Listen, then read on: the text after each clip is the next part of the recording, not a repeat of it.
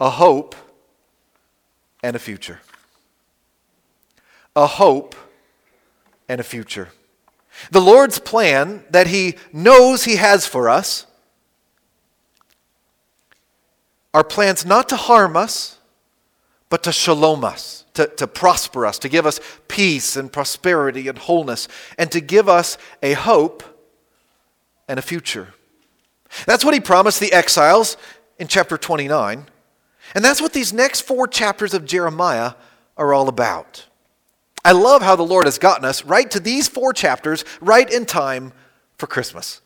I didn't plan this, but the Lord certainly did. I think He even planned down to the, the Sundays I was going to miss because of Heather's COVID, for example, so that we landed right here, right now. I love that. Not that she got COVID back in October, but that it, it was so arranged so that right now we would be in Jeremiah 30 on December 11th, 2022. You may have noticed the prophecy of Jeremiah has a lot of sadness in it. There's a lot of weeping and tears. We've seen that, haven't we? There's a lot of anguish over the foolish and evil choices that the nation of Judah had made year after year after year after year. And the prophet Jeremiah was sent to call Judah to repent for 40 long years, he was a broken record about their broken covenant and the judgment that was inevitably going to come. Now, he wasn't happy about it. Jeremiah didn't enjoy bringing this message, but he was appointed to do it. Keegan, would you throw up the first slide for us on the, on the wall here? Do you remember the words of his commissioning in chapter 1, verse 10? He said this The Lord said, See today, I, Yahweh, appoint you, Jeremiah, over nations and kingdoms to six things uproot, that's the name of our series, tear down, to destroy, and overthrow, to build and to plant. Now, over the last eight months, we've heard a lot about the first four of those, especially uprooting. And we've heard a little bit sprinkled throughout about the last two. But in chapters 30 through 33, it's almost all about building and planting. It's about rebuilding and replanting. It's all about restoration and hope. A hope and a future. And you know, and I know, how that hope eventually came to pass. Jeremiah wrote these words down more than 580 years before Jesus was born. Almost 600 years before Jesus was born, Jeremiah wrote these words down. And yet, here in this ancient scroll are prophecies of the Messiah and all that he promises to be for his people.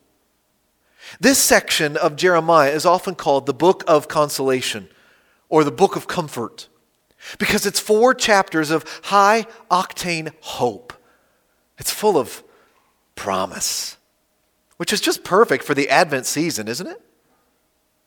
Let me show you what I mean. Let's look at chapter 30 together today. Now, we don't know when these words were written down. Many Bible scholars believe, for a few different reasons, that chapter 30 may have been written during the last fateful year before the exile. That's 587 BC. Kind of like year 39 of Jeremiah's ministry. Right when things were getting to be at their worst, Jeremiah was finally able to say more about how things were going to turn around for the best. When things were at their darkest, it turns out that the future was actually going to be quite bright. Chapter 30, verse 1. This is the word that came to Jeremiah from the Lord. This is what the Lord, the God of Israel, says Write in a book all the words I have spoken to you. The days are coming, declares the Lord, when I will bring my people Israel and Judah back from captivity and restore them to the land I gave their forefathers to possess, says the Lord. Hmm. Now, you might have picked up by now that this little phrase is one of Jeremiah's favorites. The days are coming. The days are coming. That's the theme of our Advent readings this year. And it'll be the theme of our Christmas Eve service. The days are coming. The focus of that phrase is on the future. Jeremiah has finally gotten to the good part. I, will bet that's how he felt about it. I, I'll bet Jeremiah was like, finally, we're getting to the good stuff. I like talking about this. I like talking about the restoration of Israel and Judah.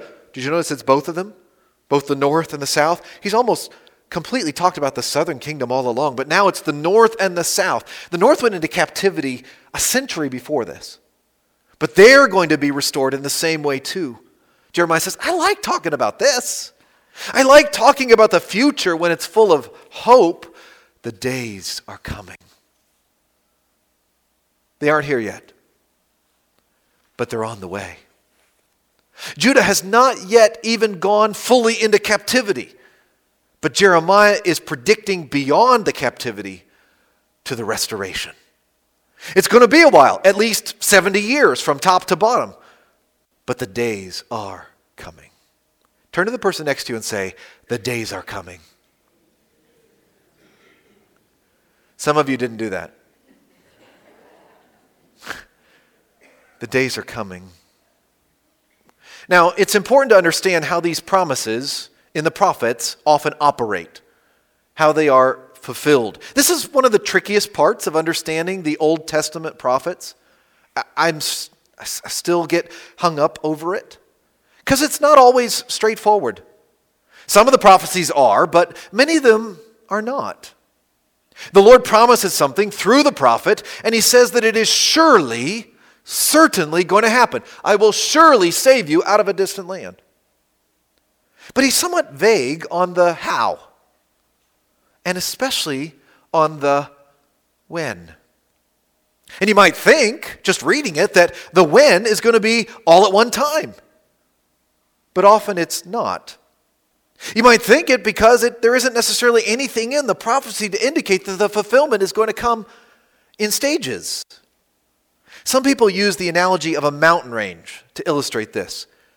This, by the way, is a photo from Ben Schieffer. Ben, thank you. A mountain range.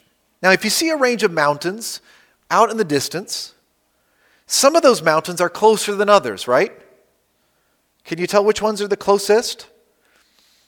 Eh, kinda. Yeah, I mean, some of the closer ones you can tell. The other ones, it's a little bit harder because maybe because of the definition about it. You can't necessarily tell. And if they all look about the same height, some of these are lower and some of them are the same, but if they all look at the same height, which ones are actually smaller? Ben? Which ones are smaller? If they all look the same height, but they're not all at the same place, which ones are the smaller ones? The closer ones, right? Yeah. And so the far, good answer. So the far ones are actually bigger. That makes sense? So sometimes when you're, you're looking actually at multiple horizons, but you see them all together. You see, the Bible teaches the prophets can be like that. They give you this prophecy, and it's a mountain range. And actually, some of those mountains are close, and some of them, though they're all still part of the same range, are still far away. And the farther ones are actually bigger. Now, it's kind of like if somebody who do I pick on today? Who, do, who, who wants, anybody want pick on, picked on today? Les. All right, Les.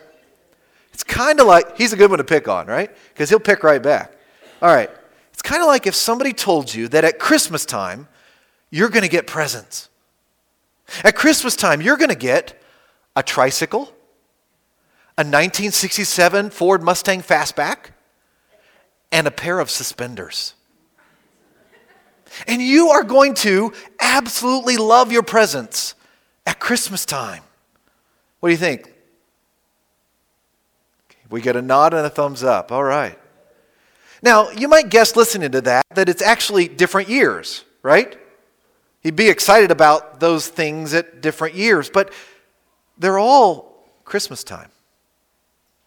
Or let me give you another one. It's like a promise that this glass is going to be filled. And some are like, oh no, I've seen this one, right? But the glass only gets a little bit of water right at the first. All right. Has the promise failed? No. It's just not all there yet yet. But the days are coming when it will be filled. That's a lot like what we see in Jeremiah 30. There are these promises of restoration, and they obviously are about the people of Judah and Israel returning to the promised land. But they're obviously about more than that, too, aren't they?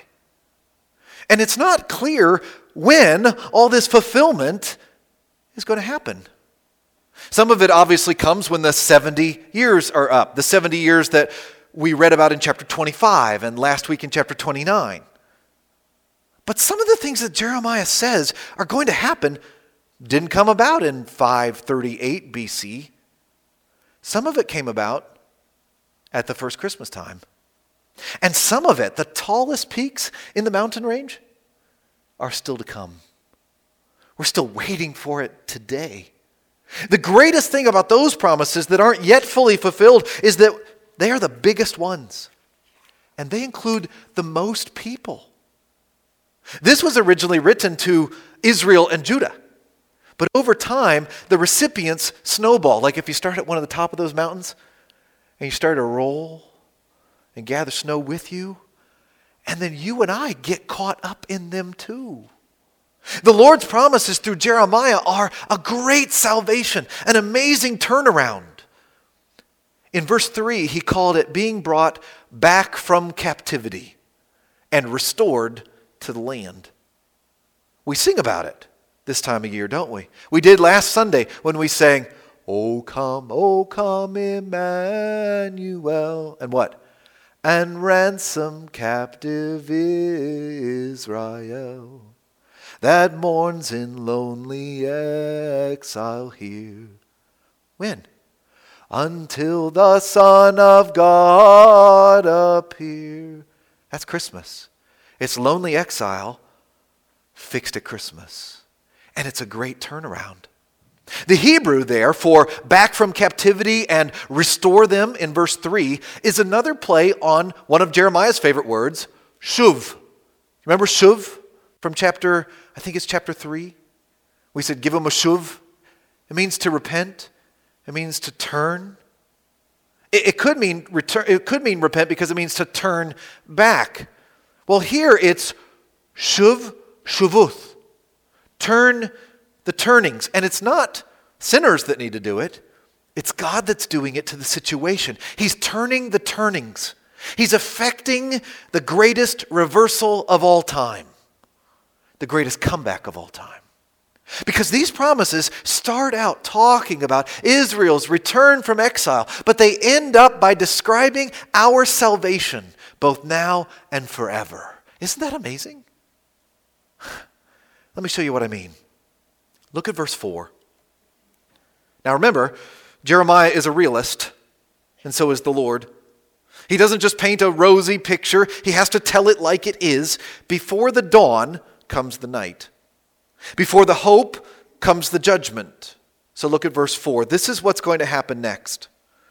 These are the words the Lord spoke concerning Israel and Judah. This is what the Lord says Cries of fear are heard, terror, not peace, not shalom. I thought you said he promised shalom. Ask and see can a man bear children? No. Then why do I see every strong man with his hands on his stomach like a woman in labor, every face turned deathly pale? How awful that day will be!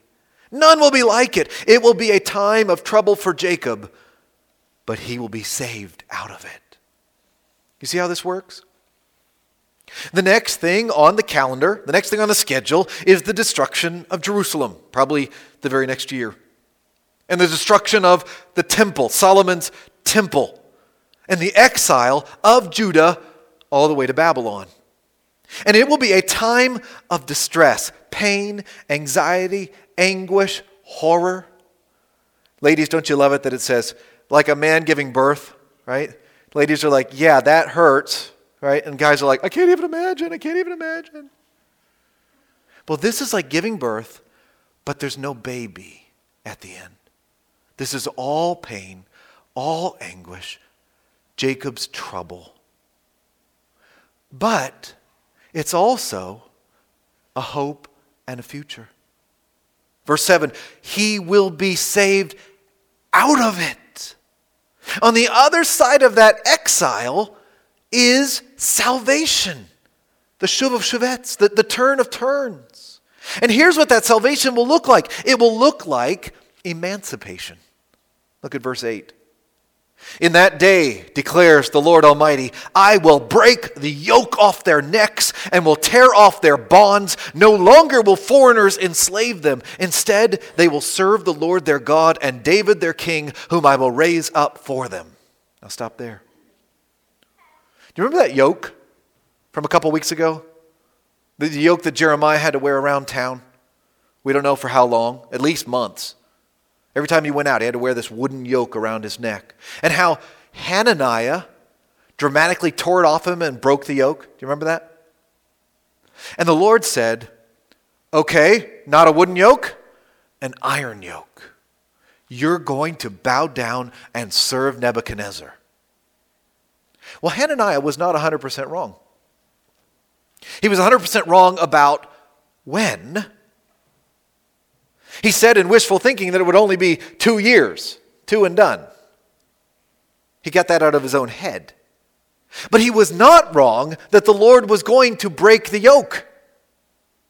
The Lord is going to break that yoke, even the yoke of iron. Nothing will stop him from breaking that yoke. Nothing will stop him from tearing off these bonds. Enslaved no longer, freed. When? He says, in that day. And I think that's kind of like saying Christmas time. There's this day predicted in the Bible. It's called the day of the Lord or the day of Yahweh. And a lot is predicted to happen in the day of the Lord. A lot of terrible things, judgment, and a lot of wonderful things, blessing. And I think that that day is not just a 24 hour kind of day but a way of talking about a time when God faithfully keeps all of his promises and all of his threats. Some of that day of the Lord has already come. The glass is filling up. Some of it is yet to come. For example, did you see what's going to happen next when they are freed? Right there in verse 9. No longer will foreigners enslave them. Instead, they will serve the Lord their God and David their king, whom I will raise up for them. Who's that? Well, that's the Messiah, isn't it? That's the king that the Lee's family was teaching us about in Jeremiah chapter 23 in the Advent reading this morning. The days are coming, declares the Lord, when I will raise up to David a righteous branch, a king who will reign wisely and do what is just and right in the land. Jeremiah 23, verse 5. They will serve the Lord their God and David their king, meaning David's great, his David's great David's even greater son. Did he come at the end of the exile? No. They struggled back into the land under Nehemiah in the, in the, in the, in the days of Nehemiah, and there was no Davidic king on the throne. When did the Davidic king show up on the scene? And what is his name? Jesus. See, when this cup is filled to the brim of this prophecy, Jesus will be reigning over his freed people. I have four simple points this morning, and they're all about this great salvation that we have in Jesus. Prefigured in Jesus' return from exile and fully fulfilled in our salvation both now and forever. Here's number one freed to serve. Freed to serve. Did you notice that in verse 9? That the people in verse 8 who were emancipated from the foreign nations that are not, are not freed to do whatever they want. They are freed to serve the Lord their God and his Messiah. We are freed to serve. The Lord breaks our bonds, yes. The yoke is torn off, yes. But not so that we run off and do willy nilly whatever comes into our heads. That just leads to another kind of enslavement. Instead, we are saved to serve. We're rescued to obey our wonderful Savior. We're freed from our sins, from Satan, and from ourselves to serve the Lord and to serve others in His name. Are you serving the Lord? In what ways? Sometimes we think we were saved to just then do whatever we feel like. But it's the opposite. We're saved to do whatever He wants us to do, which is true freedom. Jesus has broken off the yoke around our necks and He's put His own yoke on us.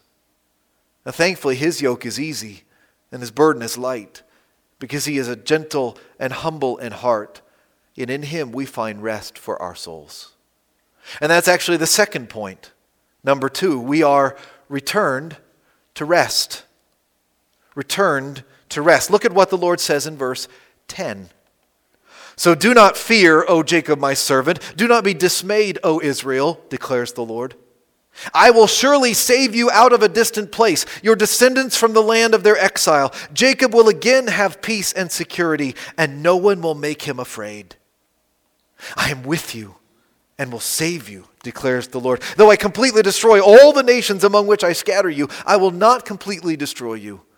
I will discipline you, but only with justice. I will not let you go entirely unpunished. Again, he's a realist, right? He doesn't give them this Pollyanna promise like a smiling televangelist saying that everything's going to be fine, there won't be any problems.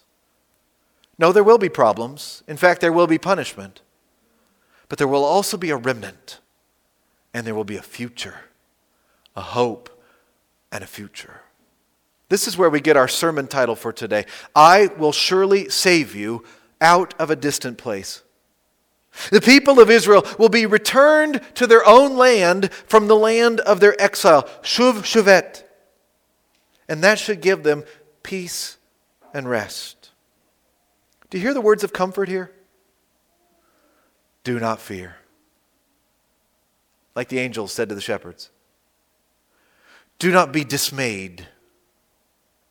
You will again have peace and security, and no one will make you afraid. How come? I am with you and will save you, declares the Lord.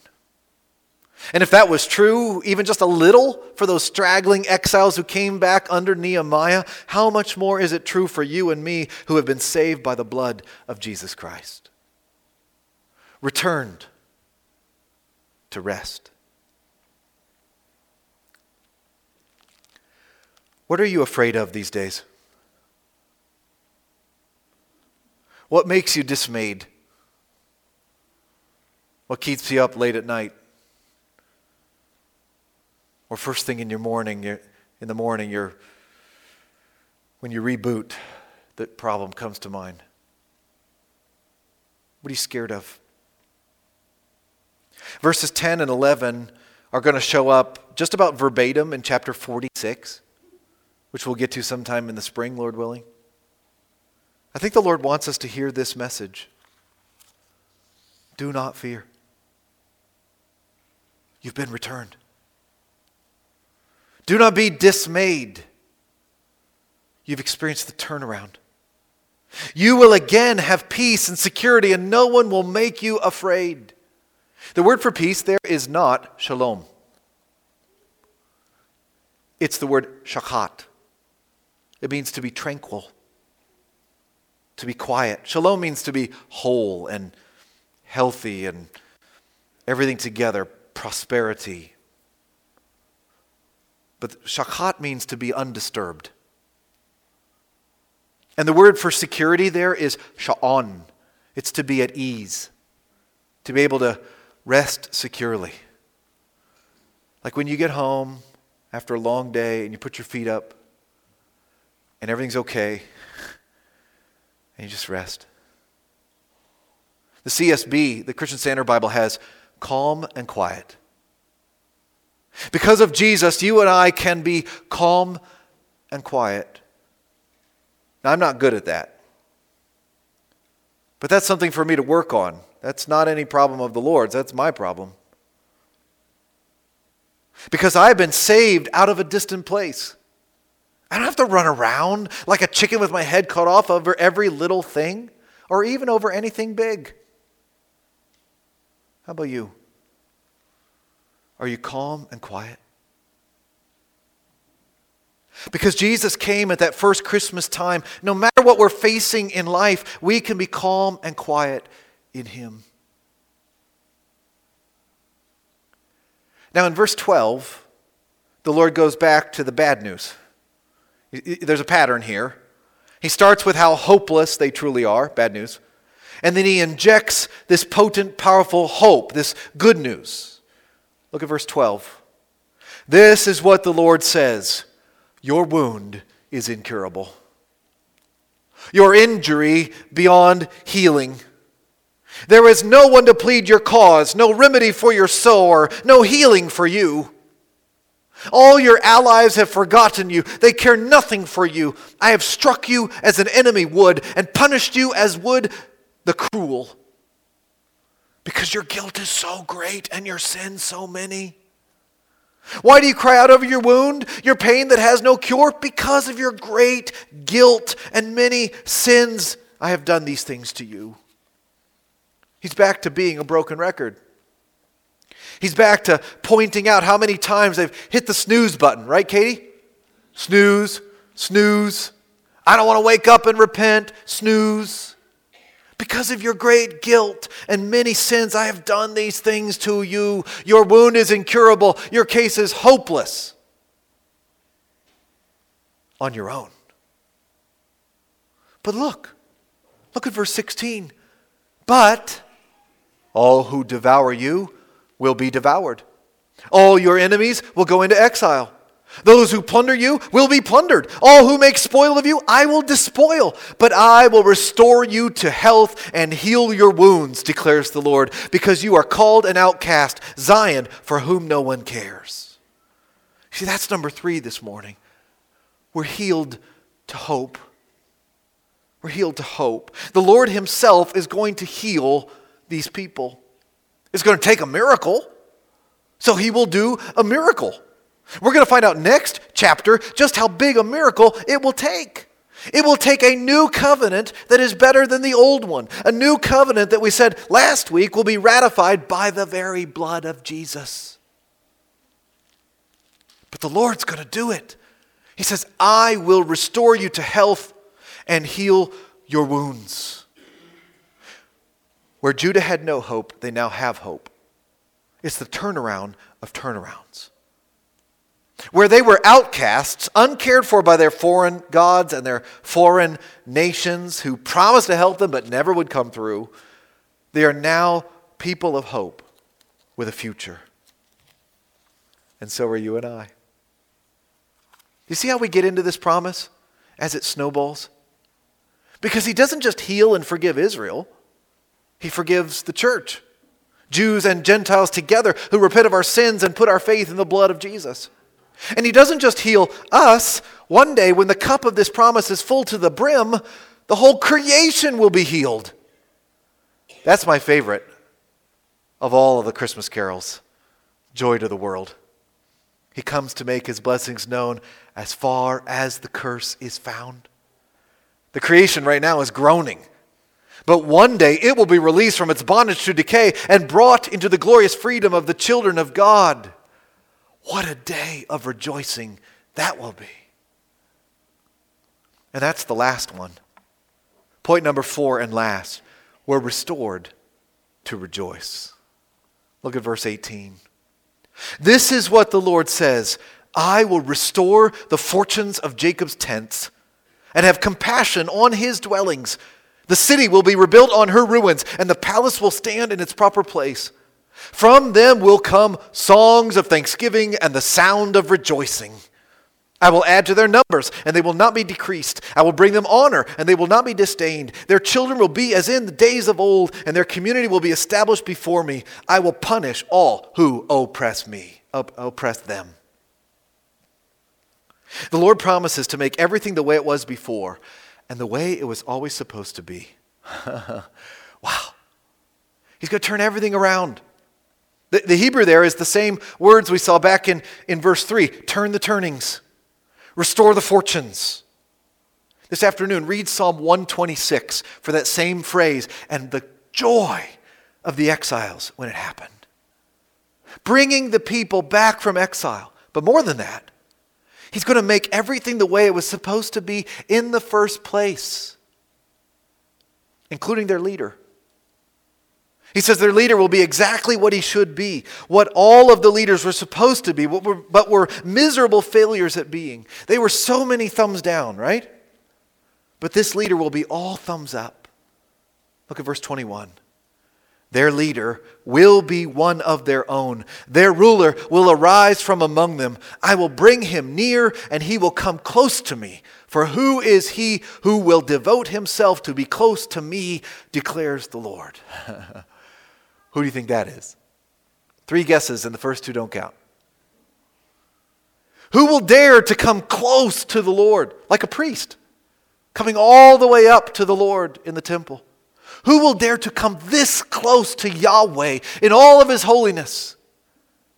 There's only one who even could the one who came from the Father, full of grace and truth Jesus. See, this verse 1 is another prophecy of the Messiah buried deep in the book of Jeremiah. And here's the result of the Messiah's work. Verse 22 So you will be my people, and I will be your God. Friends, it doesn't get any better than that. What a privilege. What a responsibility. The covenant will be renewed, and God's people will be God's people once again. They will know Him. They will walk in relationship with Him. Around here, we call it a life changing relationship with Jesus Christ. It's what our church is all about. So you will be my people and I will be your God. First comes the judgment. Verse 23, same thing he said in chapter 23. See, the storm of the Lord will burst out in wrath. A driving wind swirling down on the heads of the wicked. The fierce anger of the Lord will not turn back until he fully accomplishes the purposes of his heart. In days to come, you will understand this. We may not get it right away. But one day, we will. The days are coming. And we can be assured that He will accomplish all of the purposes of His heart, all of His purposes of judgment, and all of His purposes of blessing, because He is perfect in every way. We can't understand that all the time. I mean, just look at the cross and marvel at what was happening there. The fierce anger of the Lord was not turned back until justice was done and seen to be done on all of our sin. But at the same time, that was opening up the way for us to be saved, to be brought back from a distant land, the land of sin and exile, to be freed, to be healed, to be returned, to be restored, to be replanted. When? At Christmas time. When did this prophecy come true? Jeremiah chapter 30. Well, it began to be filled up when the exiles returned to Jerusalem in the book of Nehemiah. And then the promise began to snowball as it headed down the mountainside, and it began to engulf you and me at that first Christmas time when God became one who was 100% God became 100% man. Jesus was born. He came as the Messiah prophesied in verse 9 and verse 21, a son of David, a Hebrew of Hebrews, a, a leader who was one of them, one who came close to Yahweh, one who dared to come close to Yahweh, one perfectly devoted to Yahweh. In fact, who even laid down his life before the wrath of Yahweh but there's still more fulfillment to come. When? On that day. Look at the first verse of chapter 21. I mean, chapter 31. At that time, declares the Lord, I will be the God of all the clans of Israel, and they will be my people. You know what that sounds like to me? That sounds to me like Revelation chapter 31, chapter 21, where he says, I heard a loud voice from the throne saying, Now the dwelling of God is with men, and he will live with them. They will be his people, and God himself will be with them and be their God. He will wipe every tear from their eyes. There will be no more death, or mourning, or crying, or pain, for the old order of things has passed away. He who was seated on the throne said, I am making everything new. Then he said, Write this down. Sounds a lot like Jeremiah chapter 30, doesn't it? Write this down, for these words are trustworthy and true. You can take them to the bank. They are going to be fulfilled. They are being fulfilled, and they are going to be filled beyond our wildest imagination. This is the final fulfillment of Jeremiah chapter 30. This is our hope and our future. And what should we all do in response? We should overflow with thanksgiving and the sound of rejoicing.